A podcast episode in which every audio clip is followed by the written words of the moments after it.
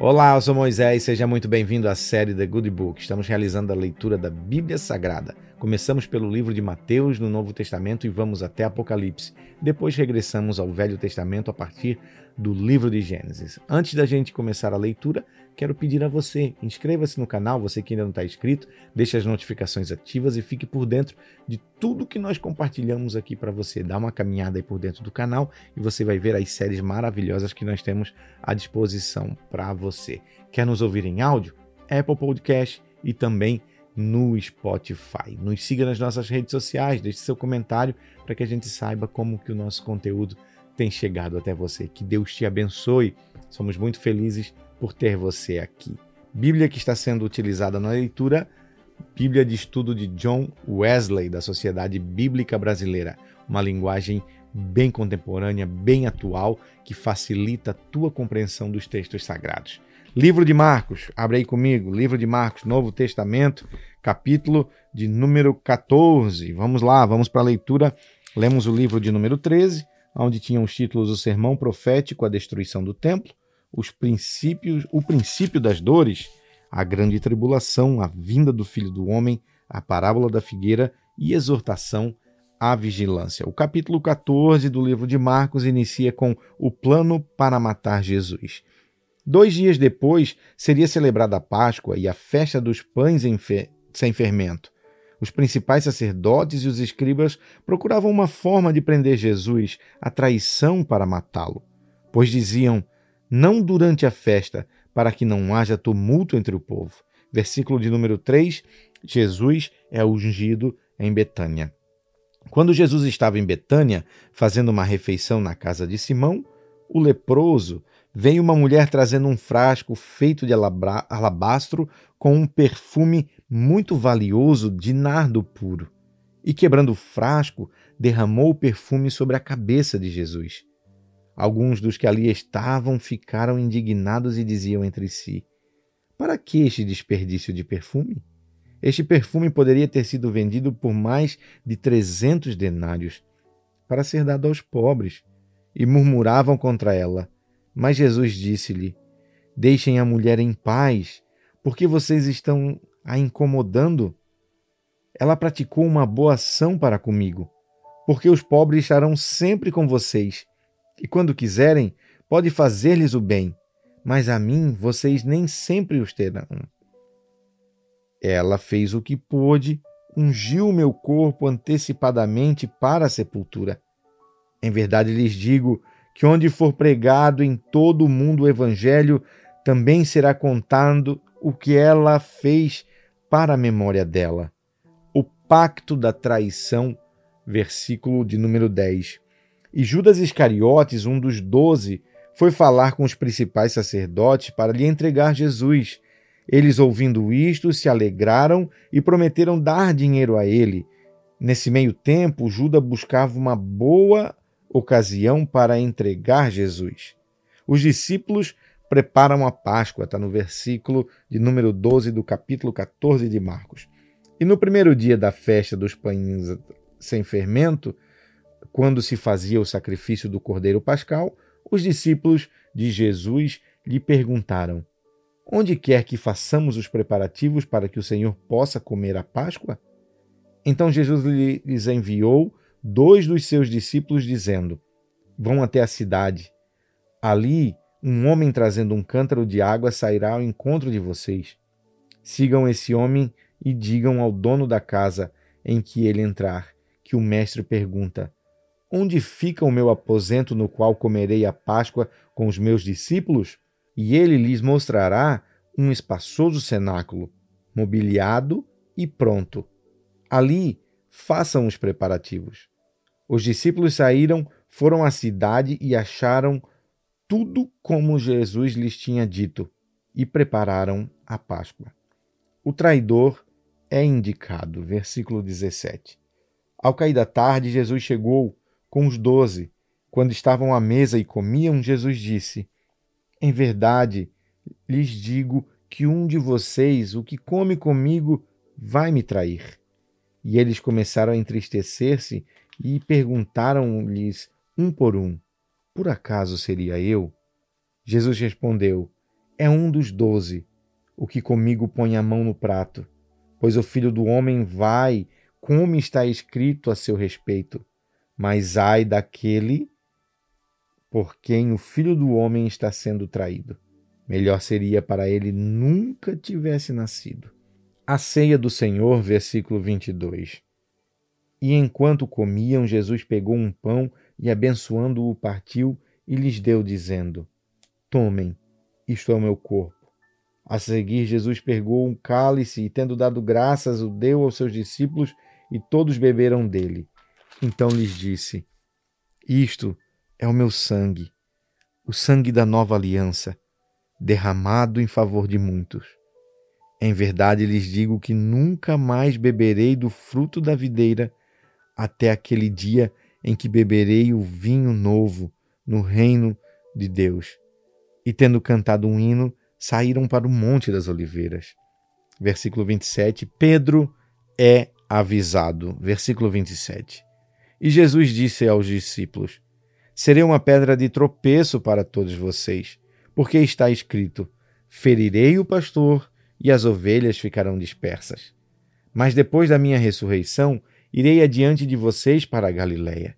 Então Pedro disse a Jesus: Ainda que o Senhor venha a ser um tropeço para todos, não será para mim. Mas Jesus lhes disse: Em verdade te digo que hoje, nesta noite, antes que o galo cante duas vezes, você me negará três vezes. Mas Pedro insistia com mais veemência: Ainda que me seja necessário morrer com o Senhor, de modo nenhum o negarei. E todos os outros diziam a mesma coisa. Jesus no Getsêmane, versículo trinta e dois. Então foram ao lugar chamado Getsêmane. Ali Jesus disse aos seus discípulos: Sentem-se aqui enquanto eu vou orar. E levando consigo Pedro, Tiago e João, começou a sentir-se tomado de pavor e de angústia e lhes disse: A minha alma está profundamente triste até a morte. Fiquem aqui e vigiem. E adiantando-se um pouco, prostrou-se em terra e orava para que, se possível, lhe fosse poupada aquela hora, e dizia: Abba, Pai, tudo é possível. Passa de mim este cálice, porém não seja o que eu quero, e sim o que tu queres. E voltando, achou-os dormindo e disse a Pedro: Simão, você está dormindo? Não conseguiu vigiar nem uma hora? Vigiem e orem, para que não caiam em tentação. O espírito, na verdade, está pronto, mas a carne é fraca. Retirando-se de novo, orou, repetindo as mesmas palavras, e voltando, achou-os outra vez dormindo, porque os olhos deles estavam pesados e não sabiam o que lhes responder. E quando voltou pela terceira vez, Jesus lhes disse: Vocês ainda estão dormindo e descansando? Basta! Chegou a hora, o Filho do Homem está sendo entregue nas mãos dos pecadores. Levantem-se, vamos embora, eis que o traidor se aproxima. Versículo quarenta e três, Jesus é preso. E logo enquanto Jesus ainda falava, chegou Judas, um dos doze, e com ele uma multidão com espadas e porretes, vinda da parte dos principais sacerdotes, escribas e anciãos. Ora, o, o traidor tinha dado a eles um sinal: Aquele que eu beijar é esse. Prendam e levem-no com segurança. E logo que chegou, aproximou-se de Jesus, Judas disse: Mestre, e o beijou. Então eles agarraram Jesus e o prenderam. Nisto, um dos que estava ali sacou a espada, feriu o servo do sumo sacerdote e cortou-lhe a orelha. Jesus lhes disse: Vocês vieram com espadas e porretes para prender-me, como se eu fosse um salteador? Todos os dias eu estava com vocês no templo ensinando, e vocês não me prenderam. Mas isto é para que se cumpra as Escrituras. Então todos os deixaram e fugiram. Versículo cinquenta e um, Jesus seguido por um jovem. Um jovem, coberto unicamente com um lençol, seguia Jesus. Eles o agarraram, mas ele largou o lençol e fugiu nu. Jesus diante do Sinédrio, versículo cinquenta e três. E levaram Jesus ao sumo sacerdote, e então se reuniram todos os principais sacerdotes, os anciãos e os escribas. Pedro seguiu Jesus de longe até o interior do pátio do sumo sacerdote e estava sentado entre os servos, aquentando-se ao fogo. E os principais sacerdotes de todo o Sinédrio procuravam algum testemunho contra Jesus para condená-lo à morte, mas não achavam nada, pois muitos testemunhavam falsamente contra Jesus, mas os depoimentos não eram coerentes.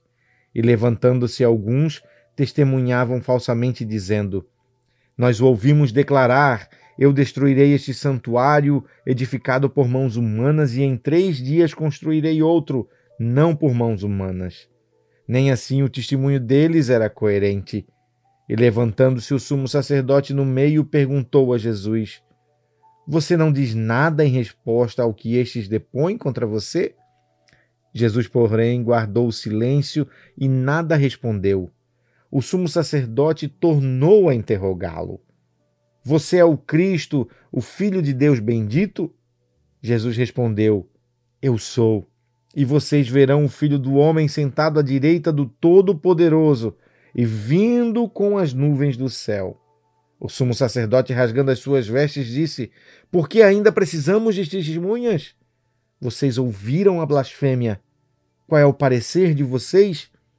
E todos o julgaram réu de morte. Alguns começaram a cuspir nele e cobrir-lhe o rosto, a bater nele e a dizer-lhe: Profetize! E os guardas davam-lhe bofetadas. Versículo sessenta e seis. Pedro nega Jesus. Estando Pedro embaixo no pátio, veio uma das empregadas do sumo sacerdote e, vendo Pedro que se aquecia, fixou os olhos nele e disse: Você também estava com Jesus, o Nazareno. Mas ele negou, dizendo: Não conheço nem compreendo o que você está falando. E saiu para o pórtico. E o galo cantou. E a empregada, vendo-o, tornou a dizer aos que estavam ali: Este é um deles. Mas ele negou outra vez. E pouco depois os que estavam ali disseram outra vez a Pedro: Com certeza você é um deles, porque também é galileu. Ele, porém, começou a praguejar e a jurar: Não, não conheço esse homem de quem vocês estão falando. E no mesmo instante o galo cantou pela segunda vez. Então Pedro se lembrou da palavra que Jesus lhe tinha dito: Antes que o galo cante duas vezes, você me negará três vezes. E caindo em si, começou a chorar.